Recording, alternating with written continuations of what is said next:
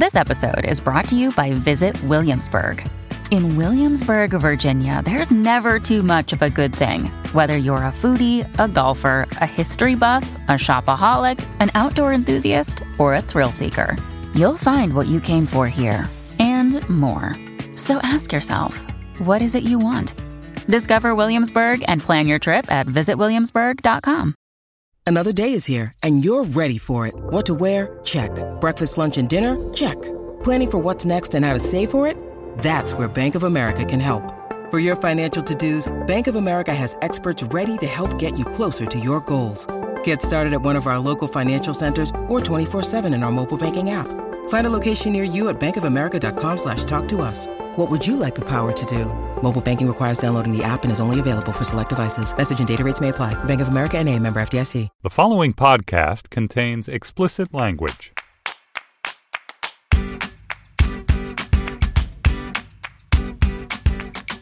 Welcome to Mom and Dad Are Fighting, Slate's parenting podcast for Thursday, February 1st, the Binky Barter Edition. I'm Rebecca Lavoie, a journalist and podcaster in New Hampshire, and I am mom to Henry, who is 16, Teddy, who is 15, and a stepdaughter, Lily, who is 17. And I'm Carvel Wallace, a journalist and podcaster in Oakland, California, and I'm the father to Georgia, who is 12, and Ezra, who is 14. And I'm Katherine Goldstein. I'm a journalist who covers women in work, and I am the mom to Asher, who is two and a half. And Katherine is a hero because she showed up for Gabe, who is feeling under the weather this week. And we'll also be hearing from Katherine in our Slate Plus edition. I'm glad you're here actually, because you will follow up with us on that religious slash family vacation dilemma you told us about a few weeks ago. Today, we'll also be taking listener questions from a mother of three facing a really challenging personal situation, and we'll hear from a mom whose kid just isn't into reading. All that, plus recommendations, triumphs, and fails. So let's get to it. Carvel, do you have a triumph or a fail this week? Oh man, I have so many things that are triumphs and fails, and I was torn about what to talk about. But I'm going to talk about something that's a little serious, which is that listeners to the show know that um, there have been many a triumph slash fail involving my oldest, the great Ezra Wallace, who, um, as a side note, did complete his run of Danny and the Deep Blue Sea and was absolutely amazing. Like it was Awesome. stunning. His performance. Was mind blowing, and um, and he did memorize his lines, and uh, he, I mean, it just you know, it was like it was fantastic. The downside of that is that he. Um, his academics fell into the actual toilet over the course of this semester because the rehearsal schedule was so intense, and he um, has historically exhibited uh, let's just say an inability to manage multiple things successfully. So he ended up having just like a complete academic failure to the point where he actually lost eligibility to perform in the next semester because he fell below the requisite 2.5 GPA necessary to continue to perform. So that became this whole crisis in our home and he, you know finally thing and he lost his PlayStation and it was a whole thing. Anyway, um so, listeners to the show know that I've talked about uh, Ezra's various struggles with organization and achievement and academics and um, how far that is from his actual intelligence level. Because the other thing he did the other day was he um, he was he's been carrying around. It was really hard to get him to read books, and we'll talk about this in the later segment. But he's been carrying around all year this collection of writings by existentialists that I've noticed in his backpack, and I was like he's not really reading that, is he? Like, there's no way I couldn't get this kid to read anything three years ago. But then the other day, he was like, Dad, um, I, uh, I want you to hear this essay. I think it's my favorite essay, and I've read it a bunch of times. I want to read it to you. And then he read me Camus' essay on the myth of Sisyphus, and he like really read it to me, and like really like paused after every paragraph, and like, what do you think about that, Dad? Like, here's what I think he's saying, but you know, but this, and it was like an amazing experience. So I was like, wow, this kid really is like his brain works. He's just struggling. So, in any event, I've talked about all of his struggles, all his inability to remember where his keys are. He left the house without his shoes the other day. It's the third time that's happened, and all this stuff. And listeners to the show have emailed and written on Facebook, and he's talked about it, and I've talked about it. Um, have you gotten him tested for ADD or ADHD? And we've talked a little bit in the past about why we haven't done that and how we thought about it, but we weren't sure or whatever. Anyway, he a couple of weeks ago said that he wanted to do that process, and we agreed that it was time. And so, actually, after we began finally, after a lot of going back and forth, we finally began that process. After today's show, his mother and I are going for an intake appointment at Kaiser to begin the process of getting him some help that he seems to need.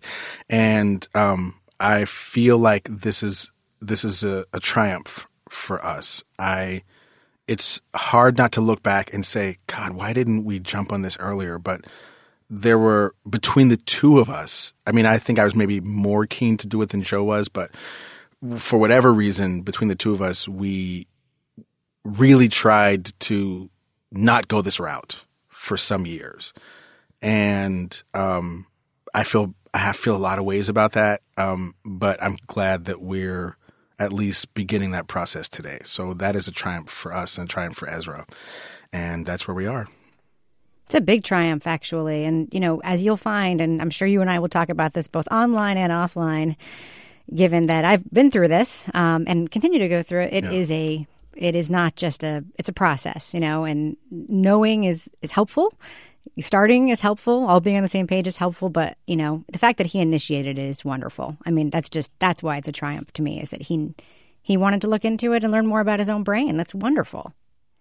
Yeah, I, I totally agree and i think that obviously all the stories you tell about ezra he's such an incredibly smart and engaged kid who has so much intellectual abilities and it's like he and so many interests. So it's just a question of that he sees that there's something about um, how things are going that is holding him back from you know doing as well as he wants to be able to do in school so he can do his plays and stuff. So i think that's great and i agree like the fact that he initiated it actually shows so much sort of self-awareness and maturity that i think a kid a lot of kids at that age would not have. So that's that's really awesome yeah one of the things I have learned parenting is that, and just not just from parenting, but from all the years I did like nonprofit work and youth development and stuff like that, and working with kids through addiction issues and all kinds of personal stuff, is that people have to be motivated personally in order to take steps that may be uncomfortable for them. It's very difficult to motivate someone entirely with extrinsic motivation.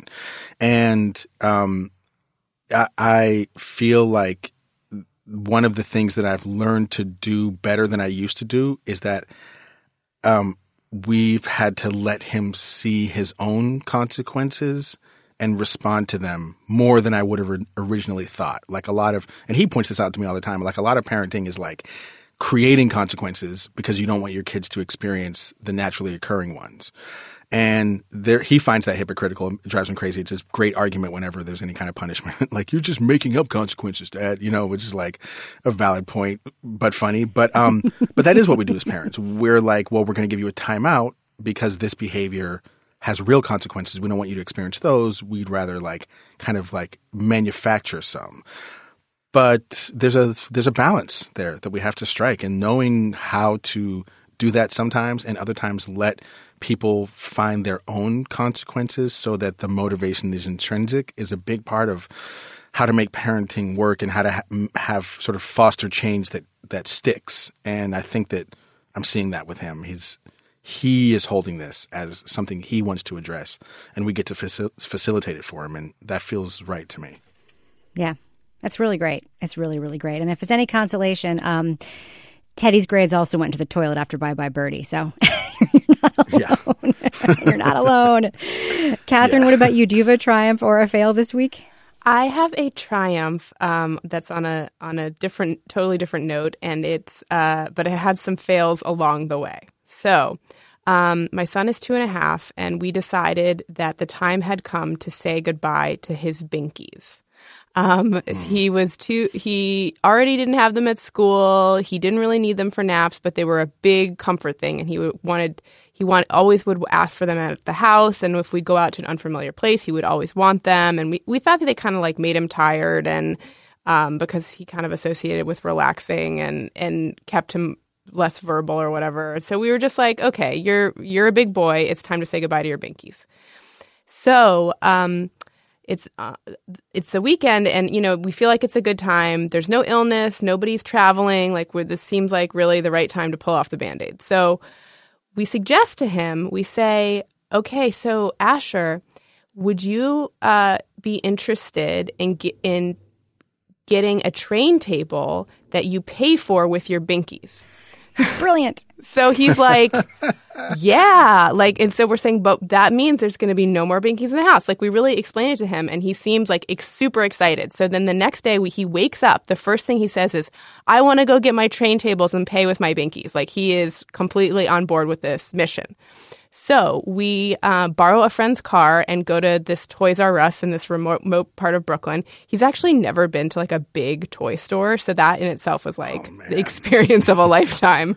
so we get to um, the big Toys R Us. We go and find this monstro like this mon- monstrously large train table um, that we that he's going to pay for with his binkies. So he is like super excited. We get the gigantic box. He's like holding on to it in the shopping cart. He's just so excited. So we take him to the the checkout and we tell the cashier, we're paying for this with his binkies. And like, she's like, oh, that's so cute. Oh, that's so funny. Like, calls over the manager to like, as we hand over this plastic bag full of binkies. and we like take a picture of him handing the plastic bag of binkies over to the cashier.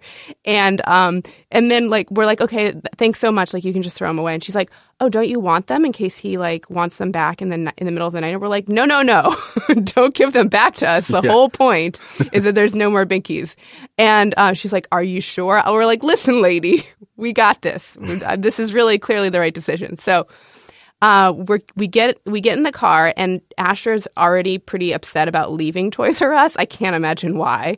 Um, and so we get in the car. He's already kind of upset, and we he's like wanting to play with this other car toy and we have to like tear him away from it. He's getting really upset. We get into the car and the first thing he asks for to calm himself down is his binky. And we say, No, Asher, we paid for the binkies. There are no more binkies. And you can see the existential realization of what he has done. and like the ma- a big fail is that we got him this huge toy, but we didn't get him like some kind of little toy he could like hold in the car because we're like, look, it's your train table in this gigantic box that you can't play with while Yeah. you're strapped into your car seat. with that. And like Right. this, the wailing, like the car was like shaking as we went down the highway. And like I was just like head in my hands. Like we don't we don't drive with him that much, so it was just so stressful. We were in this car screaming, screaming, screaming for his binkies. Um, but we made, and I was really glad that we didn't take the cashier lady's advice because I feel like if we'd had a secret binky in the car, it would have been really easy to undermine ourselves by giving it to him because he was in so much agony over his realization of what he'd done. So we set up the train table. He liked it, but he was still asking for his binkies a lot. And like I thought after a day or two, he'd basically forget. But this kid has a memory like an elephant. Like it's been three and a half weeks and he still asks about his binkies. Like he knows he's not going to get them. And like I'm glad they're out of our lives and we did not cave and there were no more binkies. But like he still brings it up. And the other day he hadn't been playing with his train table that much. And he looked and I was like, Asher, do you want to go play with your train table? And he's like, he looks me in the eye and he says, no, I want my binkies back. Like, like boycotting the trade table. Like I like you know like you thought this was such a great gift, but like I'm still holding out hope that I could take it back in exchange for my binkies. But anyway, I'm gonna call it a triumph because he no longer uses a binky. But um, uh, it was definitely there was a few ways we could have probably managed it a little better. Katherine, I'm so stunned by this story because one of my deep parenting secrets is that I did exactly the same thing, except with a Power Ooh. Wheels car. Uh, when Teddy was Binky, and I actually prearranged it with Toys R Us. So the car was already assembled and everything, and we like prearranged it. I prepaid for it, so like he literally paid with his Binkies, and we walked out. And then when he did that, I was like, "Want me to return the car?" And he was like, "No!" When he started asking for his Binkies. So, and I've had so much parenting shame over this. Like decision Why? that I, I- made to. to buy I feel like, great about it. I'm bragging about it on the ra- radio. Like I'm, I, Yeah. I feel nothing. I feel no shame at all. Good. I feel better. No, I always thought it was weird. stuff. that- Like, this is- I, I know. But you know, you know, like Gabe always says, like if you were a good parent, you would spend time discussing with your kid the. But you know what? Gabe is not here today. Let us Gabe's let us here. remember. Yeah, yeah. who's the good parent now, buddy? yeah, no, that's exactly right. Actually, I think. I mean, I think this is absolutely brilliant. We did not think of this, and I wish we had.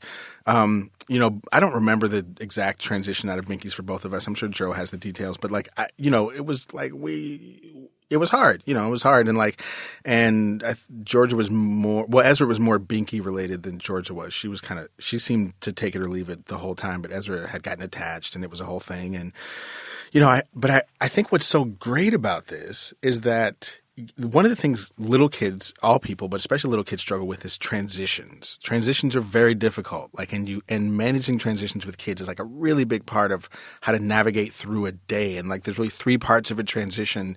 A transition is like, there's this change event where something that used to be one way suddenly out of your control becomes another way.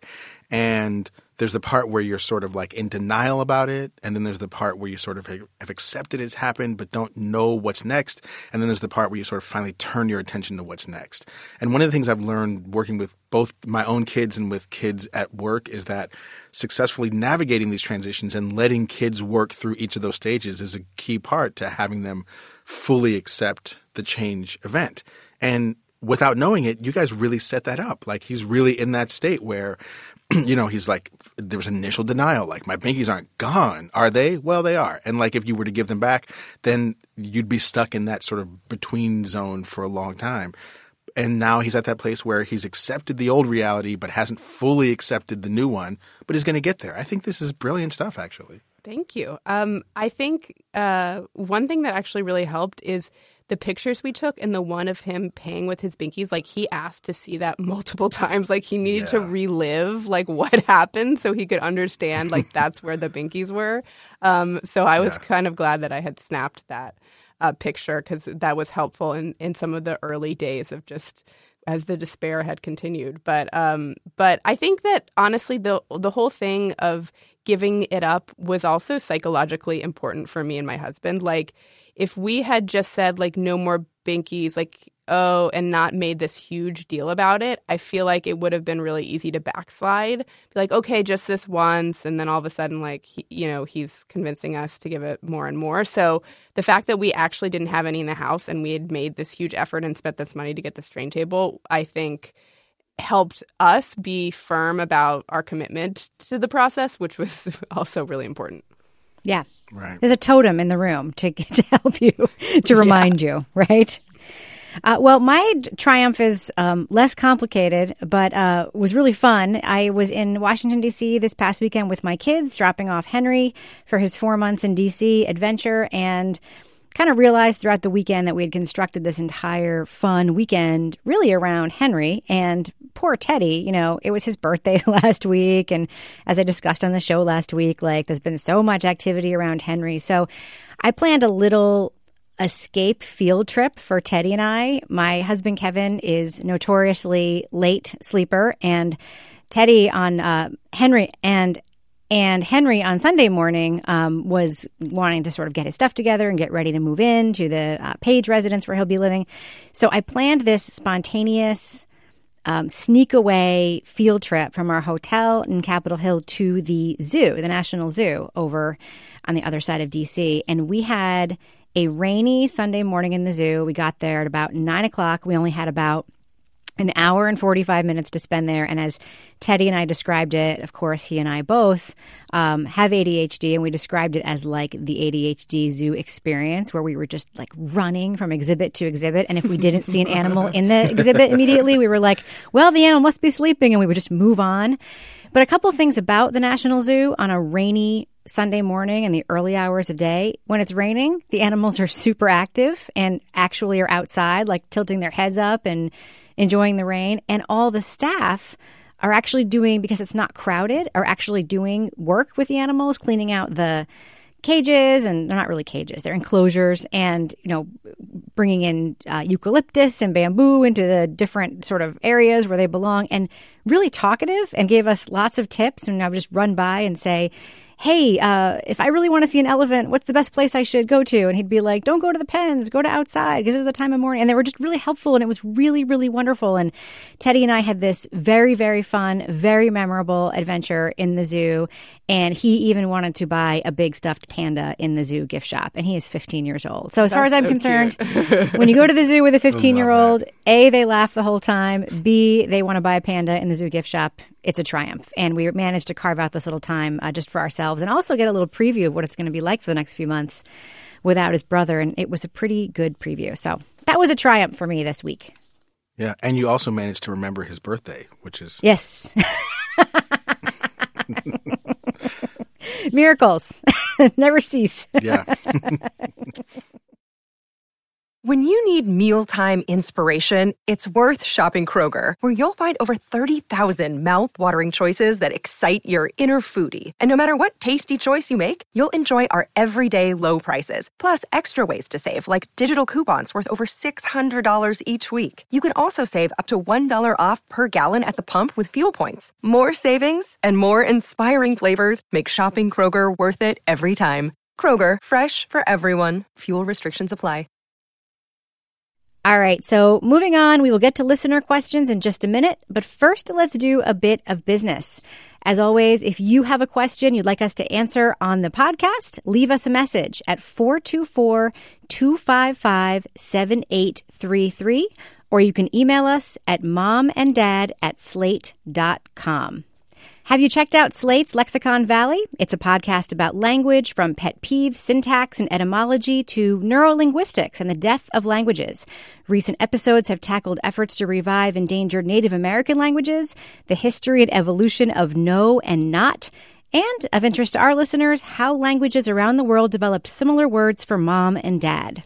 It's hosted by linguist, author, and Columbia University professor John McWhorter.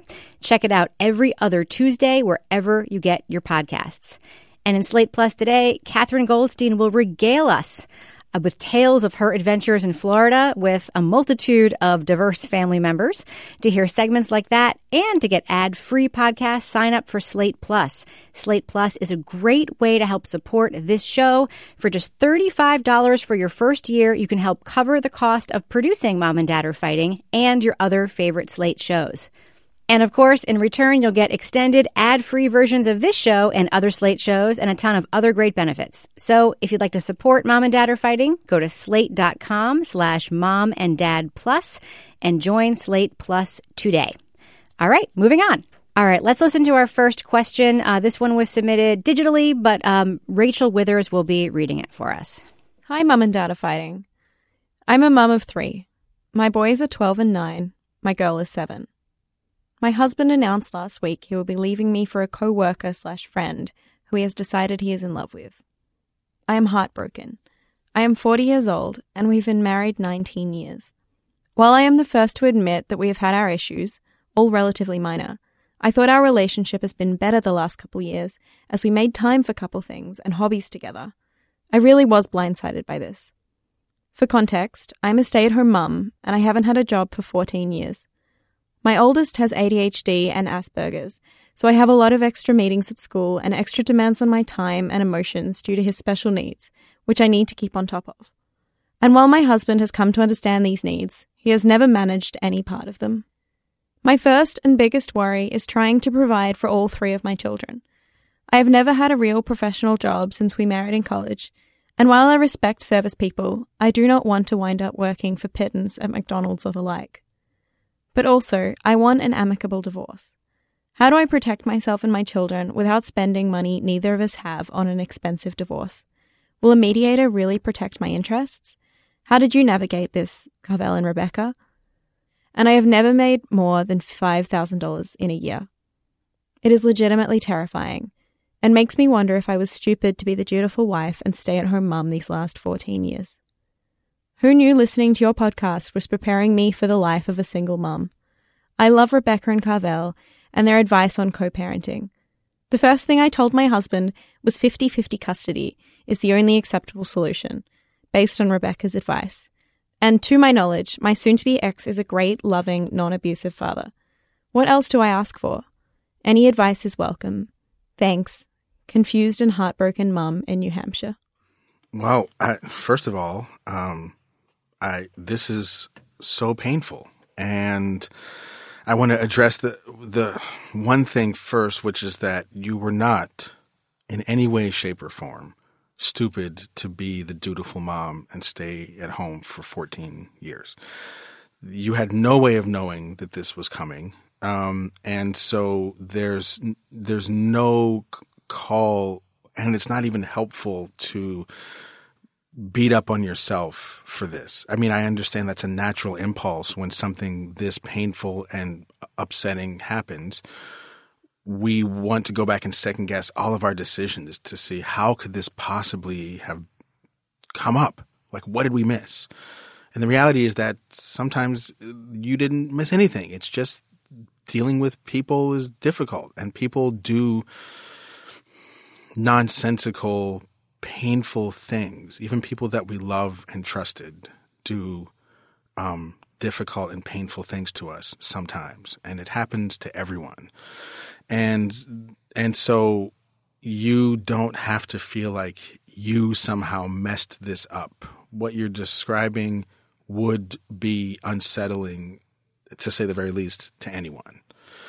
And so I just want to give you that to begin with. Um, I Rebecca can probably talk. You know, the second issue that you brought up about how do you actually financially and you know from a resource perspective time being another resource how do you care for three children who have needs and needs that require a lot of time to be handled well and how do you do that when you're splitting up is a big one and rebecca can talk more about what the divorce laws are like and what custody and alimony child support looks like um, in that state. But I know that the way the laws are supposed to be written is that um, you for, it's for just this purpose that you are to have protection for if you put aside your career to contribute to a family unit and that family unit ends at the behest of the other partner, that that partner then is responsible for making sure that um, that there's income for you to continue to live, and uh, that is what it seems to me should happen. We, you know, both in in our marriage, this was we had a similar situation, not exactly the same at all, but something similar where I didn't do as much work in my career when the kids were younger because I was a stay at home dad for seven years. And that fortunately for us, we didn't necessarily have to go through mediation or laws because we both kind of recognized that that was a part of what had happened. And so we were able to, with some difficult discussions, arrive at a way to handle that. And so for me, I had two things going on. One was sort of how do I figure out what to do financially for the first few years of this new life? And the second one is how do I actually build a career for myself? And neither one of those things are easy, but both of those things had to happen and they did happen. And it felt overwhelming and confusing. I was I was 35 years old. I, I you know, and but we I found a way and I think it's possible to do this. But it does take time and that time is yours to have you're not expected to suddenly like just sort of out of nowhere land some $70,000 per year job the day after your marriage ends. That's not the way it works and and child support and alimony is there specifically for that reason. So I would take advantage of that to whatever extent you can. The third thing is about the co-parenting and there's so much to how to split up um, the needs for kids among two households. It's very different than doing it with, with one household. Um, but it, it's something that you'll have to learn over time. And Rebecca and I talk about this a lot. We'll continue to talk about it because people will continue to write in with these very specific and granular co parenting questions. Who should handle this? How do I deal with it when my ex won't do these appointments or what have you? And that stuff is going to come up. It's going to continue to come up. And it takes a while for it to get sorted out, for you guys to figure out what your rhythm is as a two household family as opposed to one. And so I would also give yourself patience with that to recognize that it's it's going to take a while for that to be sorted out.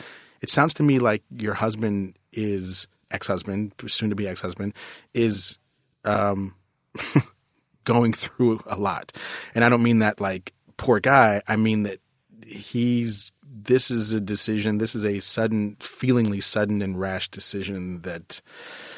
Oh, how can I say this diplomatically? That I think there will be, he'll have many different ways of thinking about as time goes on. And his behavior sounds to me erratic to a certain extent. And so that's going to make the first few years difficult because who knows what will happen with this new relationship that he's decided he's in love with this person. And this is, you're in this for the long haul. But I do want to encourage you. I guess I want to leave on a positive note here. I want to encourage you that you can do this. Of course, it feels overwhelming. Of course, it feels terrifying. The beginning of, a, of an experience like this is overwhelming and terrifying, but you can do this.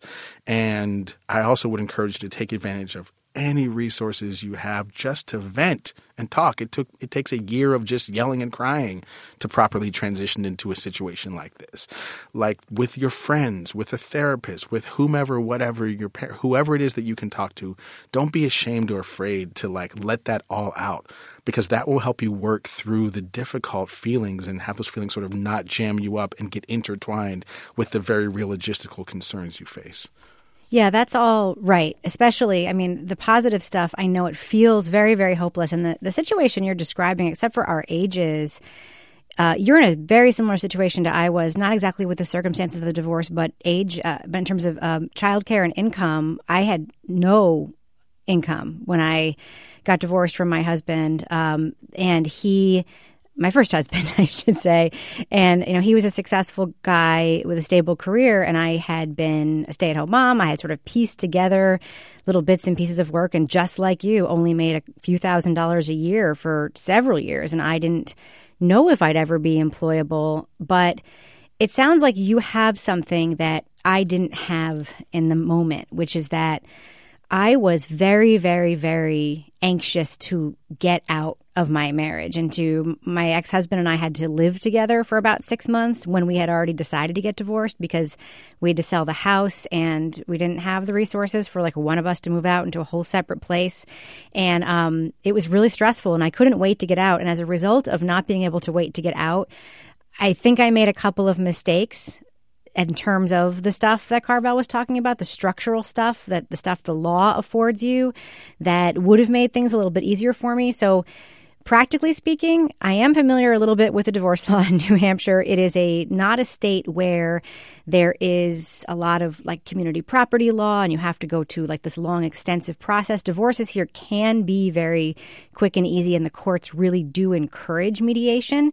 However, um, the one piece of advice I would give anyone when they're getting divorced, even if it is the most amicable, agreeable, happy divorce in the world, is for you to get your own representation. And if that means you have to call legal aid or the New Hampshire Bar Association to find some resources, or if you have to borrow money to pay a retainer for someone who can work on a per diem basis instead of having to, you know, hire somebody like for the long haul, I really encourage you, even if you hope to settle this super quickly and amicably, to get your own representation because it is really, really easy in these high stakes, very emotional conversations when you're talking about your kids, when you're talking about how you're going to support yourself, to perhaps make a decision, you know, for the sake of it being over that you might regret later. And that is where patience really comes into play. Being in a rush to have it be over is never a good way to go. Um, so that is like my fundamental piece of, of advice, and there's plenty of resources online um, that you can look at there. Um, but the other positive thing I want to say is that I promise you, and it may not seem like it now, I dare you to find a divorced person who, uh, you know, your future self uh, wouldn't say that you will, you, you won't be better off. Divorced people always say, in retrospect, it was good for them to no longer be in a relationship that wasn't fulfilling, wasn't fulfilling as a, a family, wasn't healthy, uh, healthy environment in which to raise kids. So that's that's sort of my future self. uh, look at you is, is I promise you, at some point in the future, you will be able to say that you're better off as a result of this big change. Um, so that being said, I think that you just need to really think about how patient can you be? Muster all the resources that you can. If you have family and friends that can help you out, um, ask for that help. Um, this is something that a lot of people have been through, and a lot of people would be willing to step up to help you with. And think about the opportunity that you now have. I'm guessing, and it sounds a little bit like to me like you've been very, very invested in this family structure and in caring for your kids and this marriage. And you now have an opportunity to explore what's next. And this is a time that you can make that exploration. Um, and decisions like the 50 50 custody, maybe that is right, maybe it's not right. Don't feel like you have to. If you can, come to some sort of amicable agreement around the kids and what that should look like. Ask your soon to be ex husband to keep that separate from the divorce negotiation if possible. You know, they are two separate documents the parenting plan and the support plan. And if you both are fully committed and agree to the parenting part, that's great try not to let one hold the other hostage. That's that's a trap people often fall into. But yeah, this is um, it's a lot. Uh, I know that, and I know that it's a lot. I know there's like granular pieces of advice may not sound like they're answering the big question, but in some ways, I, I hope that you will just heed this this this thing is to take your time, find somebody to advocate for you, and just know you will for sure be better off in the long run. I promise. I absolutely promise. Millions and millions of people and millions and millions of women, millions and millions of moms have been through exactly what you are going through right now and have come through it on the other side and have had rich, fulfilling, love filled, fulfill, you know, happy lives um, in, in the wake of a really, really unsettling personal event like this. So my heart's with you. I'm thinking about you. That sounds really corny, but it's 100% true. and um, I don't know what else to say. I know it's a lot. It's it's a whole lot, but you're not alone. Katherine, do you have anything yeah. that you'd like to, to add to this? Yeah, I, I, um, I think the advice given has been really amazing and obviously comes from some really uh, important personal experiences that Rebecca and Carvel have had. But I, the one thing I wanted to just add was a little bit about the workplace and the, the career piece, which you bring up. Because um, I, I do some coaching with journalists on career stuff and help people with resumes. And I, and I think that some of this stuff is really challenging for people, even that who aren't sort of dealing with a big trauma. And so I think – First of all, you're only one week out. So I don't think you need to have like this full career plan completely put in place immediately, or and that might not even be something that you want to think about immediately. Um, but one thing that I would just, you know, stress for you is that you haven't had, you sort of say you haven't had a lot of professional paid experience um, because you've been a stay at home mom, and, and so you don't have a clear career to return to. But a lot of times women um, really sort of undersell to themselves and others their you know competencies and experiences that they that they've had. And you you know you mentioned that you've navigated a lot with your um, son's special needs. Like i think there's a there's a time that when you're ready to sit down and sort of list everything you've done like volunteer work um, charity work school committees um, being involved in your community that shows different kind of competencies that may help you feel better about your ideas of employability. I don't think you have to feel like because you haven't had a much job experience, the only place you could ever get a job is is working at McDonald's. I think um, when you uh, have time to breathe, get with a trusted friend or uh, advisor of some kind, and sort of start to think about what it is you really want to do because this is a moment where you're going to get to sort of decide the next chapter of your life and what that looks like. And it may be that you could become an advocate for special needs kids in schools, or you could work for an organization that that takes some of the stuff you've been doing for free in your with your family and in your community, and um, help you really shine that in a new professional light. So I don't want you to feel discouraged that you would have nothing to offer the professional world because it sounds like you have offered a lot to the people in your life, your life, and you have a lot of competencies. So I don't want you to feel discouraged about that. Yeah, that's that's really great advice. It, it, it's fantastic yeah. advice. And, you know, I didn't have a college degree when I got divorced. So what I did was I went back to school, which meant living on student loan money for three years. like I was 20 years old again. But that student loan money fed my kids. I'm not saying this is the right solution for everybody. It was the right solution for me. um, and of course, that experience of going back to school sort of led to opportunities. I ended up working a retail job because I needed something that I could fit in between going to class and so forth. And that retail job led to something else. And then my writing stuff took off and then I ended up working in public radio. It was just like one thing kind of led to another.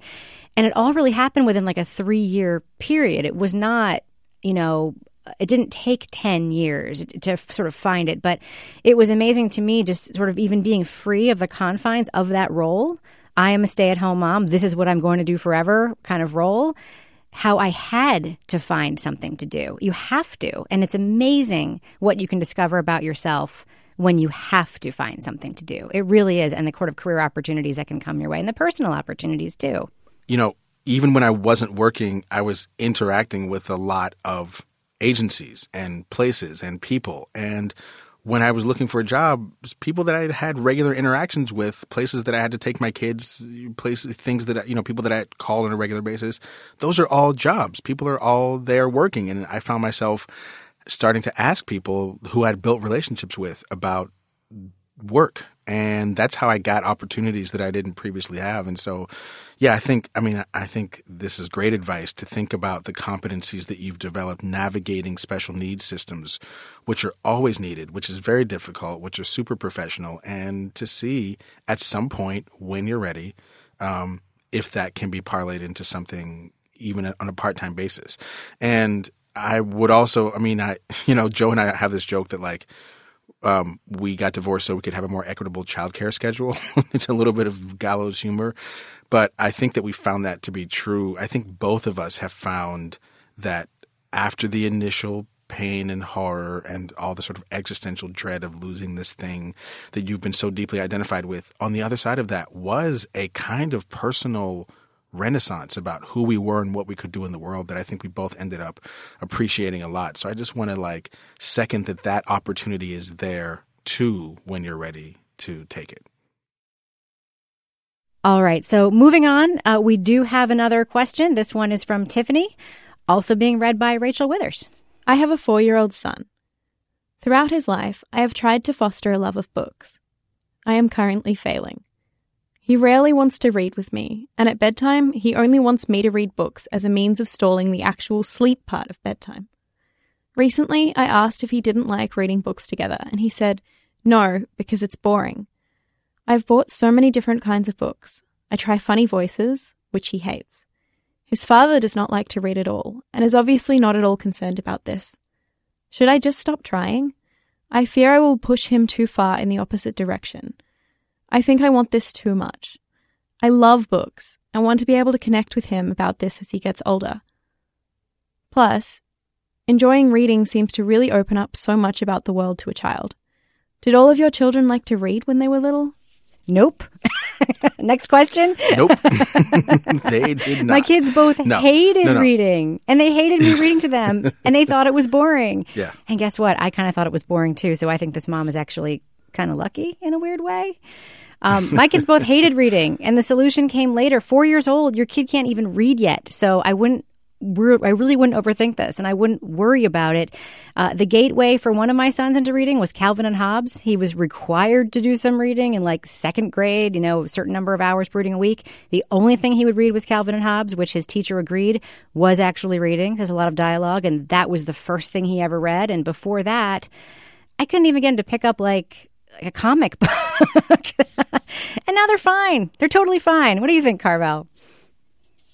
I think the same thing. I mean, I, I listen when Ezra, Georgia always was like would read on her own, you know, and I had this thing where it was like 30 minutes of reading a night is the thing we did. And, and it was like that was met with some success. I don't say it was 100% successful, but it was fine.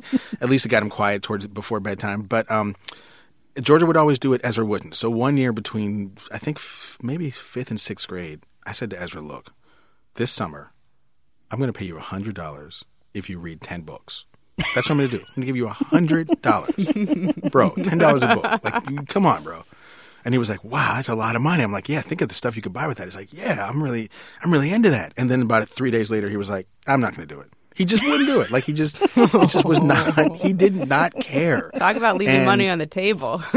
Talk about leaving money on the table. This is a kid now. He was whatever 9, 10, 11, whatever age that was. This is a kid who at 14 just sat me down to make to read to me Camus' The Myth of Sisyphus. I don't know where that came from.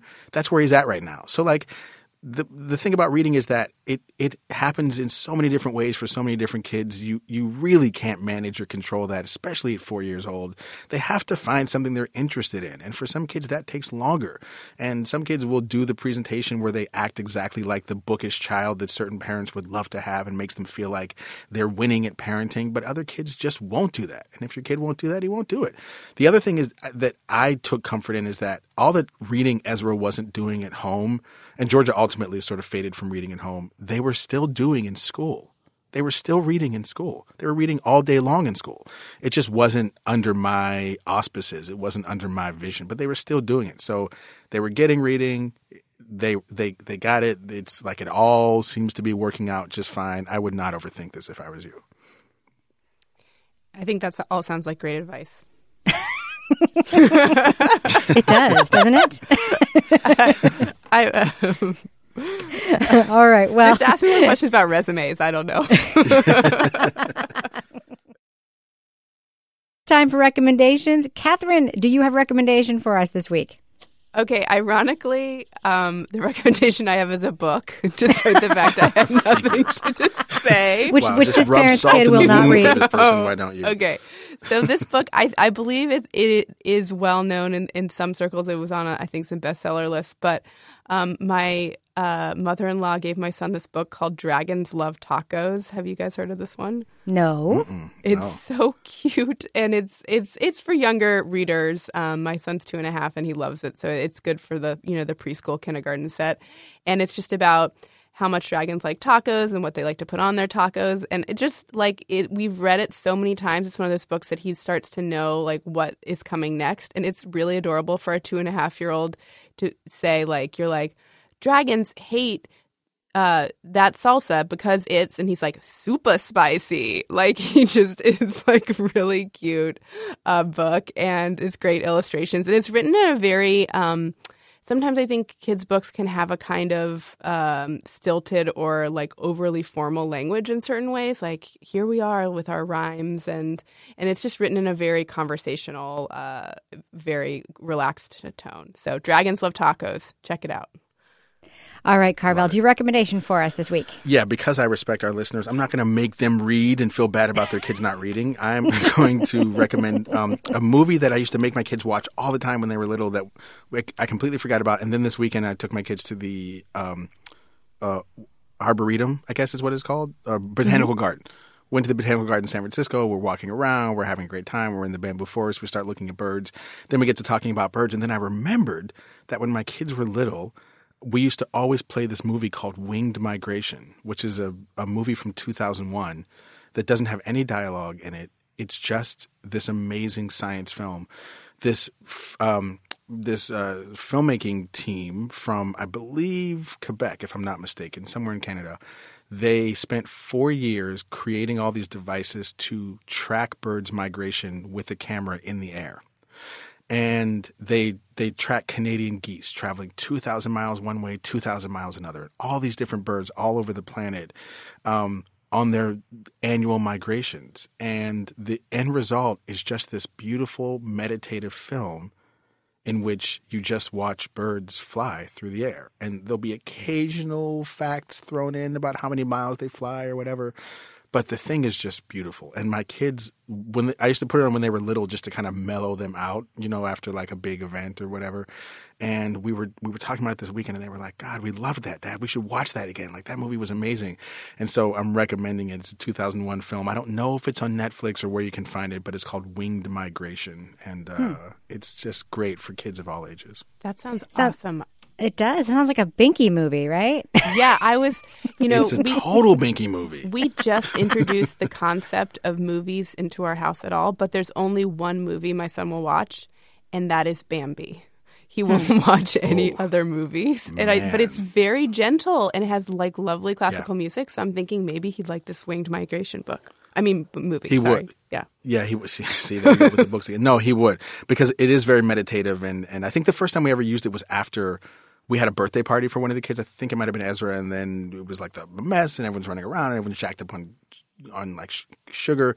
And after the kids left, we needed something to kind of like mellow everyone out. We had a few kids remaining who were sleeping over, and I just put that DVD on, and everyone just sort of like You know, it's like a big bong hit. Sorry to use that metaphor. but that's what it's like. Everyone just got real quiet and just were watching the birds. it's a beautiful film, so I recommend it. Well, I, have got a little bit of like a mobile version of that. So, one of the things that uh, I learned after visiting the National Zoo in Washington, D.C. this weekend is that they have three webcams at the zoo. You can watch in real time mm. the pandas, the elephants, and the lions at the National Zoo in Washington. And I'm a huge fan of animal cams, huge fan. I sometimes will uh, put one on at work and just sort of have it in a little corner of my desktop and watch you know, bears in an Alaskan stream catching salmon or, you know, puppies in a room or mm. whatever. But I have to say these national zoo cams are particularly good. The elephant cam in particular is run by volunteers during the day that actually like move the camera so you can actually see what the elephants are doing. Whereas some of the other webcams, you just have to wait for the animals to feel like coming into the frame. But it is really fun to see, you know, real animals at a real place that you could potentially visit um, and connect with them in that way. And I don't know. I just really like it that this is a taxpayer funded webcam, and I think everyone should enjoy it. So. Those are the go to the National Zoo website and the uh, panda, elephant, and lion cams are you can link to them right on the homepage. All right, well, that will do it for our show. Mom and Dad Are Fighting is produced by Benjamin Frisch. The homepage for the show is slate.com slash mom and dad. If you have a question you'd like to ask on the air, leave us a message at 424-255-7833. You can also join us on Facebook at facebook.com slash mom and dad are fighting. For Carvel Wallace and Katherine Goldstein, I'm Rebecca Lavoie, and we will see you next week.